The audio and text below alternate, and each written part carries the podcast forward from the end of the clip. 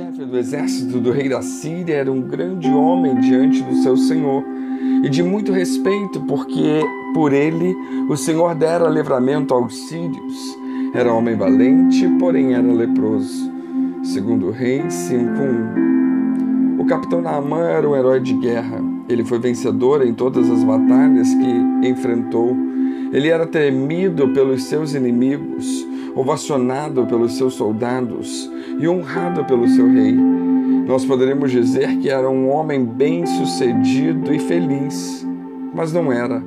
Havia um porém na vida de Naamã. Ele era um homem leproso. Essa história narra a luta deste homem com esse terrível inimigo em seu corpo, e foi necessário um passo de fé muito grande para ele ser curado. Naamã teve que mergulhar sete vezes no Rio Jordão, conforme a palavra do profeta Eliseu. É sobre a importância dos sete passos para a cura divina que vamos tratar nessa meditação. E o primeiro passo é crer no testemunho de cura.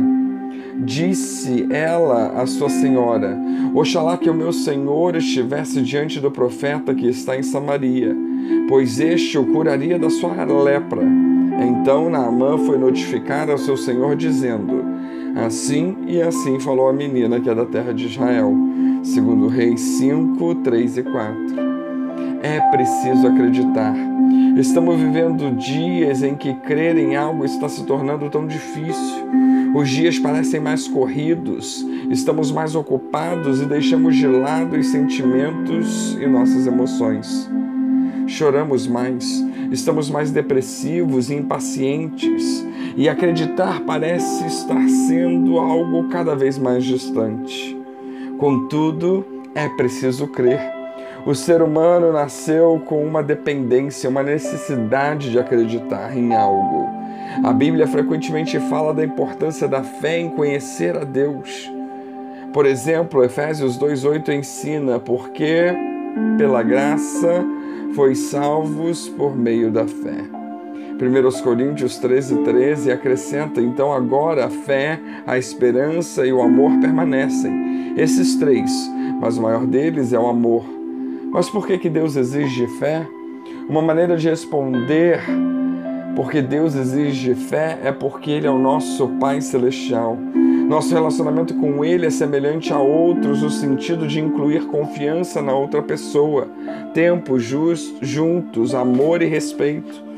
Como não podemos conhecer completamente outra pessoa, muito menos um Deus infinito, todos os relacionamentos exigem algum grau de fé e confiança. Deus é nosso Pai e é preciso fé para acreditar que Ele nos ama e que provê nossas necessidades, que é poderoso para fazer além do que imaginamos ou pensamos.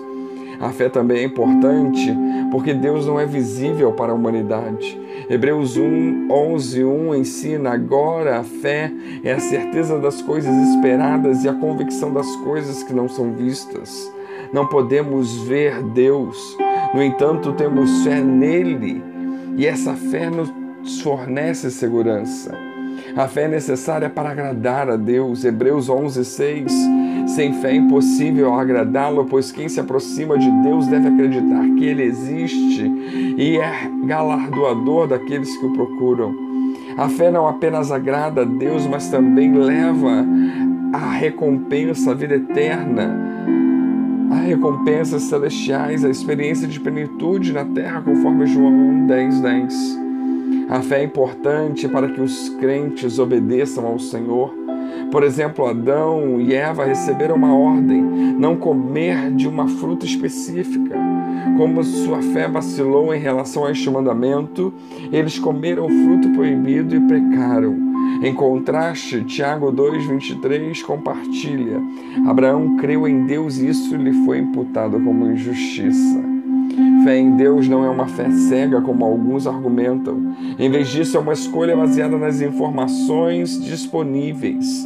A Bíblia, o mundo criado, as vidas transformadas dos crentes, Jesus Cristo e outras maneiras pelas quais Deus opera em nosso mundo nos fornecem evidências suficientes para que as pessoas escolham a fé em Deus. Como Jesus ensinou em Lucas 16, 31. Se eles não ouvirem Moisés e os profetas, também não serão convencidos se alguém ressuscitar dentre os mortos. Deus usou uma menina para testemunhar do seu poder. Deus usa muitas pessoas e muitas formas para propagar o seu poder, amor e graça. A natureza, as curas realizadas, a palavra, os profetas, a igreja como lugar de cura e libertação. E todo aquele que crê será curado, alcançará a bênção. Que Deus nos abençoe.